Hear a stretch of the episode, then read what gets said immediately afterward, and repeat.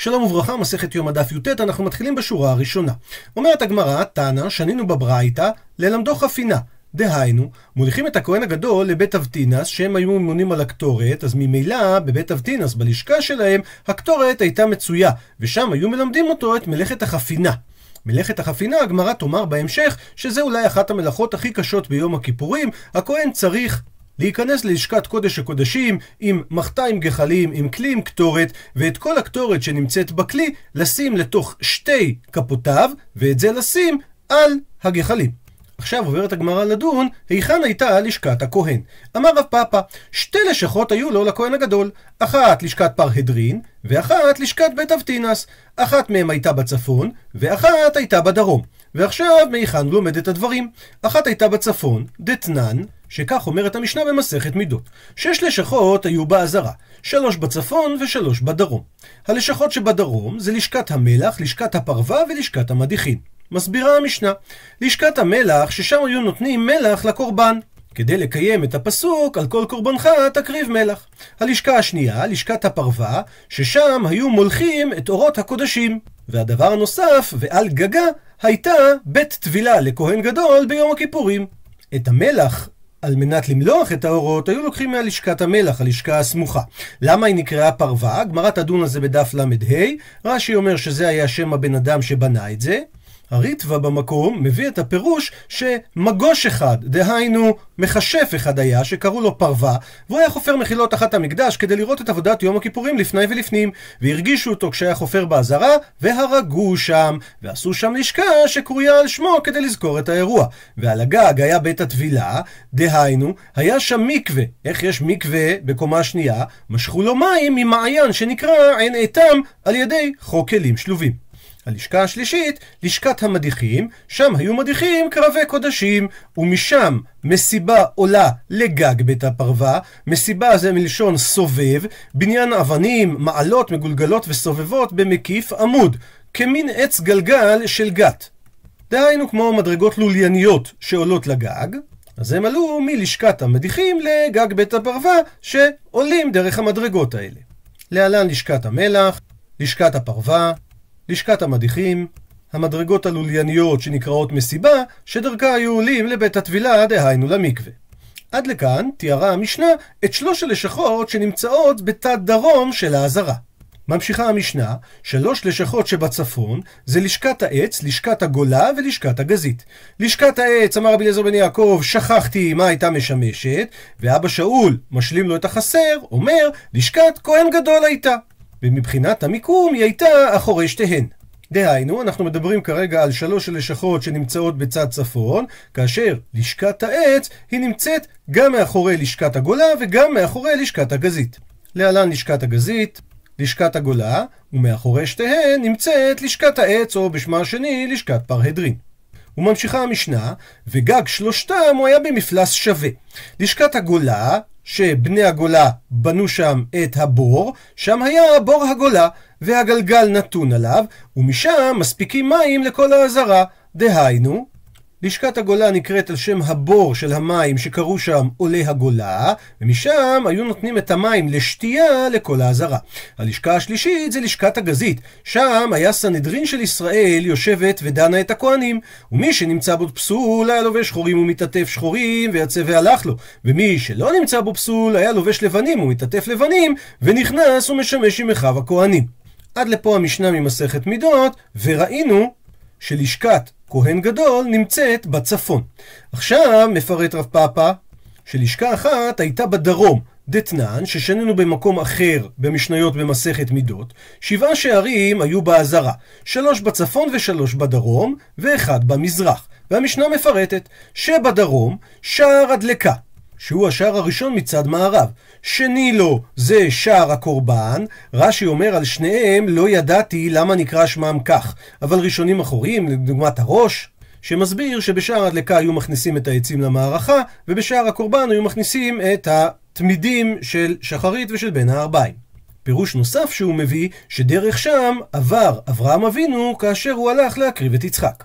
שלישי לו, שער המים, מסביר רש"י, שער המים, שבו מכניסים צלוחית של מים של ניסוך בחג, דהיינו בסוכות. כי במשך כל השנה היו מנסחים יין יחד עם הקורבנות, ובחג הסוכות היו מנסחים מים. והנה הם בתרשים שער הדלק או שער הדלקה, שער הבכורות או שער הקורבנות ושער המים. השער שבמזרח זה שער ניקנור, אותו סיפור מפורסם עם הדלתות, נראה את זה בהמשך, ושתי לשכות היו שם, אחת בימינו ואחת בשמאלו, לאחת קראו לשכת פנחס המלביש, ולאחת קראו לשכת עושי חביתין.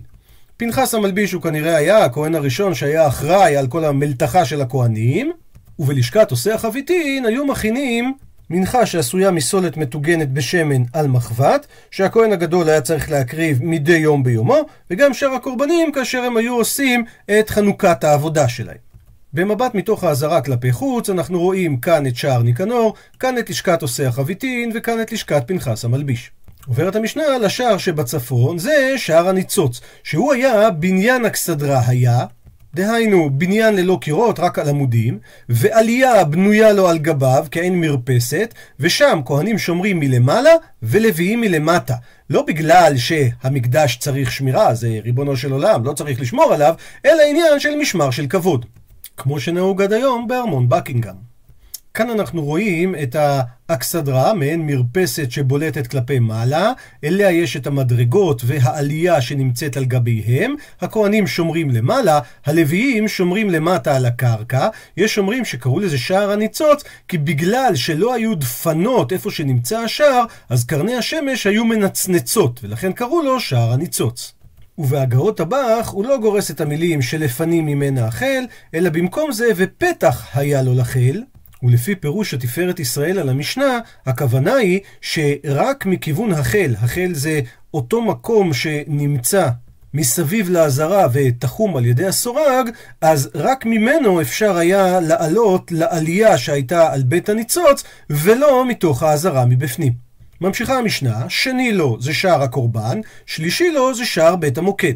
להלן מיקום השערים, שער הניצוץ, שער הקורבן ושער בית המוקד.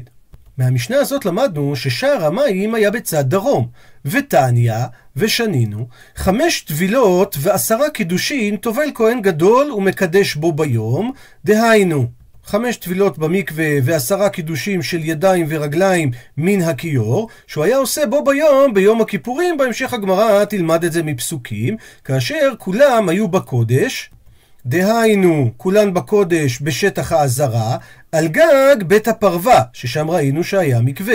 חוץ מזו, חוץ מהטבילה הראשונה, שהייתה בחול על גבי שער המים. כי הטבילה הראשונה היא לא באה בשביל יום הכיפורים, כי הרי גם כל ימות השנה אין אדם נכנס לעזרה אפילו אם הוא טהור עד שיטבול. ורק טבילות שבאות בחמת יום הכיפורים הן צריכות להיות במקום קדוש, כמו שכתוב, ורחץ את בשרו במים במקום קדוש. הוא מסיים את הברייתא, ובצד לשכתו הייתה. ואם שער המים נמצא בדרום, וליד זה נמצאת לשכת כהן גדול, אז יש לנו לשכה אחת בדרום. אז ראינו שיש לשכה אחת בדרום ויש לשכה אחת בצפון. ואומר רב פאפא, ולא ידענה, ואני לא יודע, היא לשכת פרהדרין בצפון, האם לשכת פרהדרין היא זאת שבצפון, ולשכת בית אבטינס היא זאת שבדרום, או לחילופין, לשכת בית אבטינס היא זאת שבצפון, ולשכת פרהדרין היא זאת שבדרום. ועכשיו רב פאפא רוצה להגיד לנו מה נמצא איפה.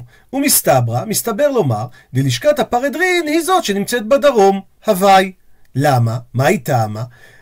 מפרט עכשיו רב פאפא את סדר היום של הכהן הגדול באחד משבעת הימים של ימי ההפרשה מיום הכיפור.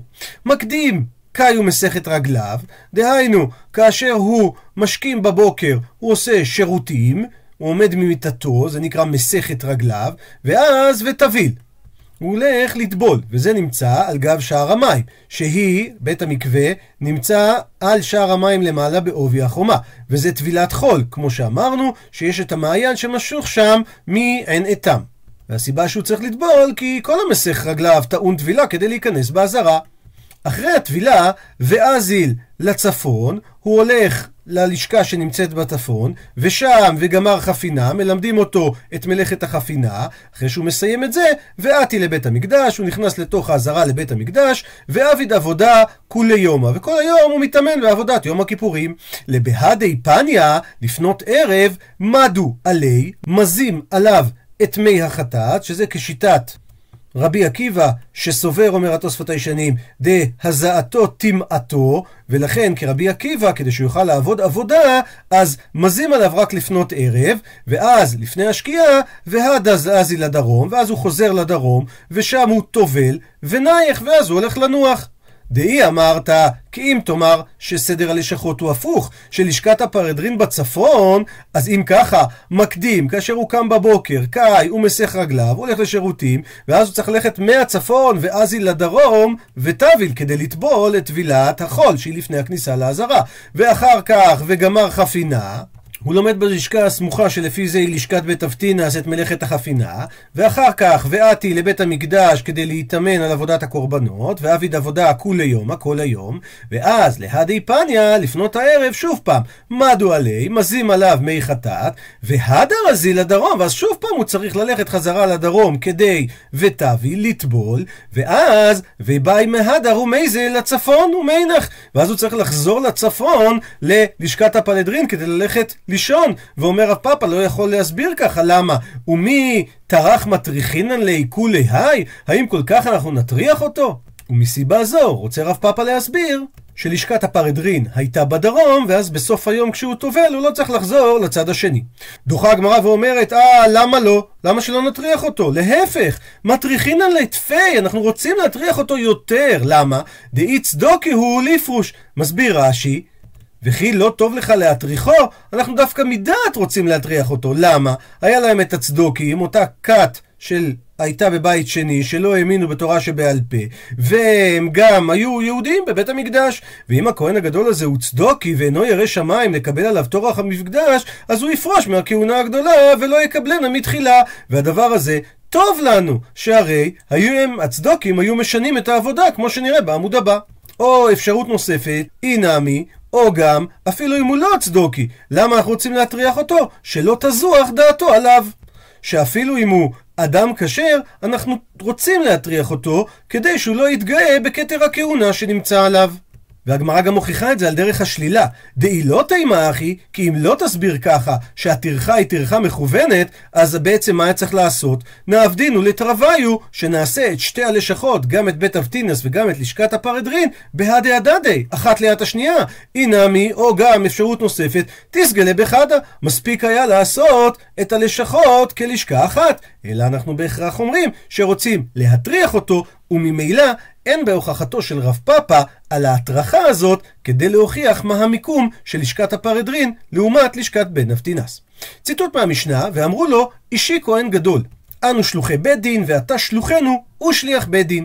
מזה שהגמרא נוקטת את ה...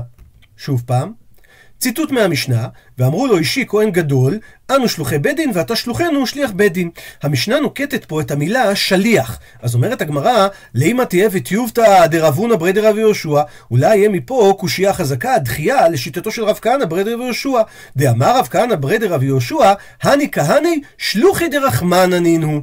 דהיינו, אלו הכהנים, כאשר הם מקריבים קורבנות, יש שתי אפשרויות. או שהם ממונים על ידי עם ישראל, ואז הם נקראים שלוחי דידן, או שהם ממונים על ידי ריבונו של עולם, ואז הם נקראים שלוחי דרחמנה. ורבונה ברדר רב יהושע אמר שהכהנים הם שלוחי דרחמנה, והם לא השלוחים שלנו, של עם ישראל. מה נפקא מינה למשל? דאם אדם הדיר הנאה מהשכן שלו שהוא כהן, האם מותר לו להקריב את הקורבנות של השכן הזה שהדיר ממנו הנאה או לא? אם אתה אומר שכהנים הם שלוחי דרחמנה, אז גם אם הוא מקריב את הקורבנות של השכן הזה, הוא לא נחשב שהוא מהנה אותו, אולי רק בעקיפין, וזה יהיה מותר. ואומרת הגמרא, שרב הונא ברדר ויהושע שאמר, אני כהנא שלוחי דרחמנא נינו, זה יוצא קושייה עליו, למה? דאי אמרת שלוחי דידנינו. אם אתה אומר כמו הדעה שחולקת עליו, שהכהנים הם שלוחים שלנו, הפכנו דף, מי איכא מידי? האם קיימת מציאות כזאת? דאנן לא מצינן למיבד, שאנחנו לא יכולים לעשות אותה, ושלוחי דידן מצו עבדי? והשלוחים שלנו יכולים לעשות, הרי כל עניין השליחות זה שאני יכול לעשות משהו מסוים, ואני ממנה מישהו אחר לעשות את זה במקומי. אבל אם אנחנו, הרי כתוב, הזר הקרב יומת, אנחנו לא יכולים להקריב קורבנות, אז ודאי שכהנים לא יכולים להקריב בשמנו, לכן סבר רב הונא ברדר רב יהושע, שצריכים להגיד שהכהנים הם לא שליחות שלנו, אלא שליחות השם. ולכאורה הדבר הזה נסתר מהמשנה, כי הרי משביעים אותו שאתה שליח שלנו. דוחה הגמרא ואומרת, אחי כאמרי לי, כך מתכוונים זקני בית הדין כשהם אומרים לכהן. לא שאתה שליח מבחינת משהו שאנחנו היינו יכולים ואתה תעשה במקומנו, אלא משביעים אנו עליך על דעתנו ועל דעת בית דין.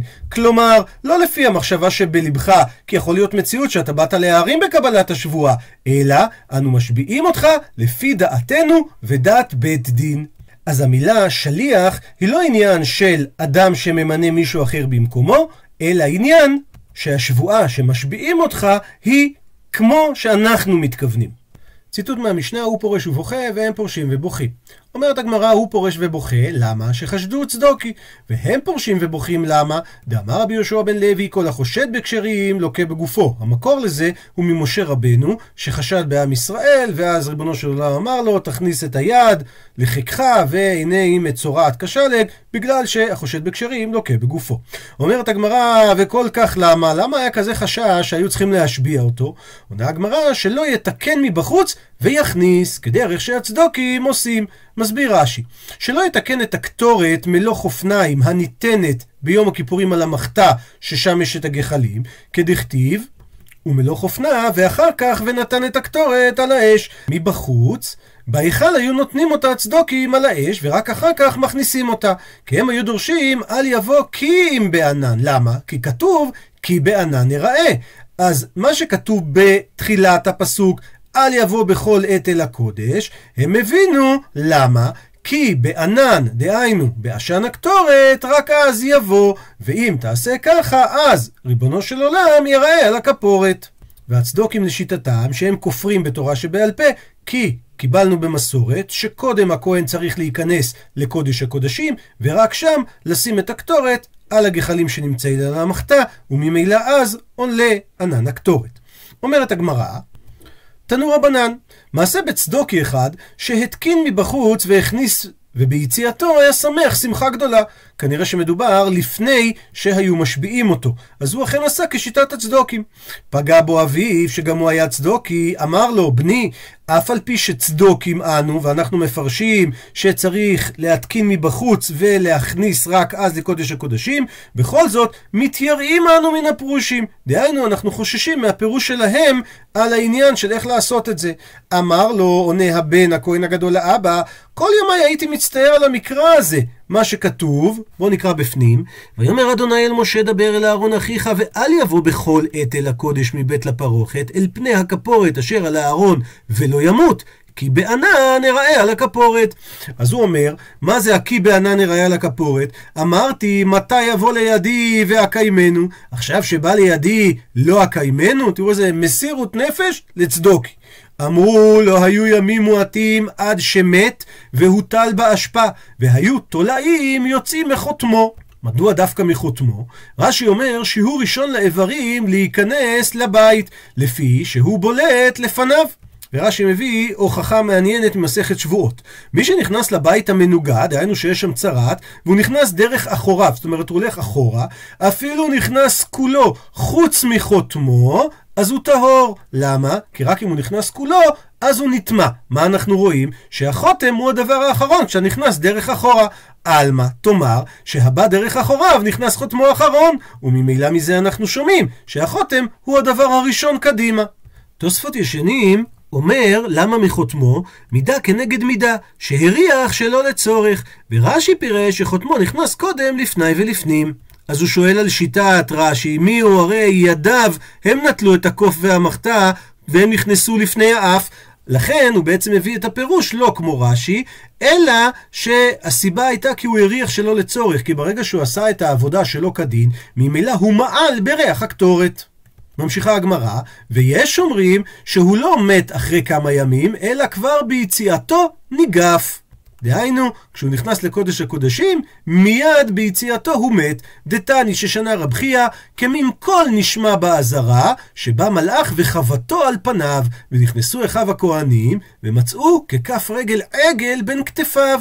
זה אומר שמלאך הכניס לו איזה בעיטה, שנאמר, ורגליהם רגל ישרה, וכף רגליהם ככף רגל עגל. אז אנחנו מזה אומרים שהמלאך הוא זה שהעיף אותו והרג אותו מבית קודשי הקודשים. בואו נראה גם על זה תוספות ישנים.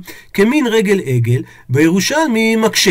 הרי כתוב, וכל אדם לא יהיה באוהל מועד, ואפילו אותם, לא רק בני אדם, אפילו אותם שכתוב בהם, ודמות פניהם פני אדם. אז איך נמצא מלאך בקודש הקודשים?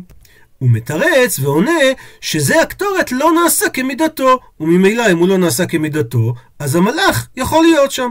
ממשיכה הגמרא. ציטוט מהמשנה, אמר רבי זכריה בן כבוטל וכולי. מספרת הגמרא, מתנה לי לימד רב חנן ברבה את לחייה, בנו של בר רב, קמי דרב, כרב שומע, והוא לימד אותו את המילה, אמר, אמר רבי זכריה בן כפותל, במקום ב' עם פ', ומחווה לרב בידי כבותל. ורב עושה לו סימנים עם הידיים, שלא להגיד כפותל, אלא כבותל. אומרת הגמרא לעמוס לסימנים, ונימה לי מימר, שיגיד לו מפורש. עונה הגמרא, קריאת שמע וקרעי. רב היה באמצע קריאת שמע, ולכן עשה סימנים עם הידיים. אומרת הגמרא, מה זאת אומרת? וכי היי גבנה משארי, האם באופן כזה מותר לרמוז? ואמר רבי יצחק בר שמואל בר מרתא, שהקורא את שמע לא ירמוז בעיניו, ולא יקרוץ בשפתותיו, ולא יורה באצבעותיו. ותניא, וגם שנינו בברייתא, שרבי אלעזר חיסמא אומר, הקורא את שמע ומרמז בעיניו ומקרץ בשפתותיו ומראה באצבעו, עליו הכתוב אומר, ולא אותי קראת יעקב, אתה לא קורא קריאת שמע כמו שצריך. אז איך רב עשה את הדבר הזה? עונה הגמרא, לא קשיא. הא בפרק ראשון, מה שאמרנו שאסור לרמוז בכל מיני צורות, זה בפרק הראשון. שבפרק הראשון של קריאת שמע של ואהבת צריך בו כוונה כי נאמר בו והיו הדברים האלה על לבביך ועל לבביך זה כוונה לעומת זאת הא בפרק שני זה שרב רמז לו הוא היה בפרק שני של והיה עם שמוע אומרת הגמרא תנו רבנן, אם דיברנו על קריאת שמע, כתוב ודיברת בם. אז יש פה את המיעוט, בם, בם תדבר, תדבר זה בקול רם, ולא בתפילה, כי את התפילה תעשה בלחש, כמו שלומדים מחנה, וקולה לא יישמע. לימוד נוסף, ודיברת בם, פה זה ציווי אקטיבי חיובי, בם יש לך רשות לדבר, ולא בדברים אחרים. דהיינו, בדברי תורה מותר לדבר, אבל בשיחת ילדים, קלות ראש, בזה אסור לדבר. ממשיכה הגמרא שרבי אחא אומר, ודיברת בם, הכוונה, עשה אותם קבע, ואל תעשם ארעי. שעיקר הדברים של הבן אדם צריכים להיות בדברי תורה. אמר רבא, באותו עניין, הסך שיחת חולין עובר בעשה. למה? שנאמר, כמו שאמרנו בצורה אקטיבית, ודיברת בם. אז אתה עובר בעשה אם אתה לא מדבר דברי תורה, אלא סך שיחת חולין. בם, ולא בדברים אחרים. לעומת זאת, רווח אבר יעקב אומר שמי שסך שיחת חולין עובר בלאו. למה? שנאמר, נקרא את הפסוק בפנים, כל הדברים יגעים, לא יוכל איש לדבר, לא תשבע עין לראות, ולא תמלא אוזן משמוע. ורווח אבר יעקב גורס את לא יוכל איש לדבר, הכוונה אין לו רשות לאיש לדבר שיחת חולין. אומרת המשנה, הכהן הגדול בלילה, אם הוא ביקש להתנמנם, אז פרחי כהונה, דהיינו כהנים צעירים, מכים לפניו באצבע צרדה. גמרא תסביר עוד רגע מה זה, ואומרים לו, אישי כהן גדול, עמוד, והפג אחת על הרצפה. דהיינו, תעמוד על הרצפה, הרצפה היא קרה, תטייל להפיג את השינה מעיניך. ועוד, עשה אחת שחוק לנו פעם אחת על הרצפה, דהיינו, תעשה איזה דבר חידוש, גם את זה הגמרא עוד רגע תסביר לנו. ואומרת המשנה, שאותם פרחי כהונה מעסיקים אותו עד שיגיע זמן השחיטה. דהיינו, זה שהם מפיגים אותו והם מטיילים אותו, הם דואגים שהוא לא יישן עד זמן שחיטה תמיד של שחרית, שהזמן הזה זה בהעיר המזרח. שואלת הגמרא, מהי צרדה? למה המילה הזאת צרדה? אמר רב יהודה, צרתה דדה, הצרה של האצבע הזאת, שהיא, מהי היא גודל.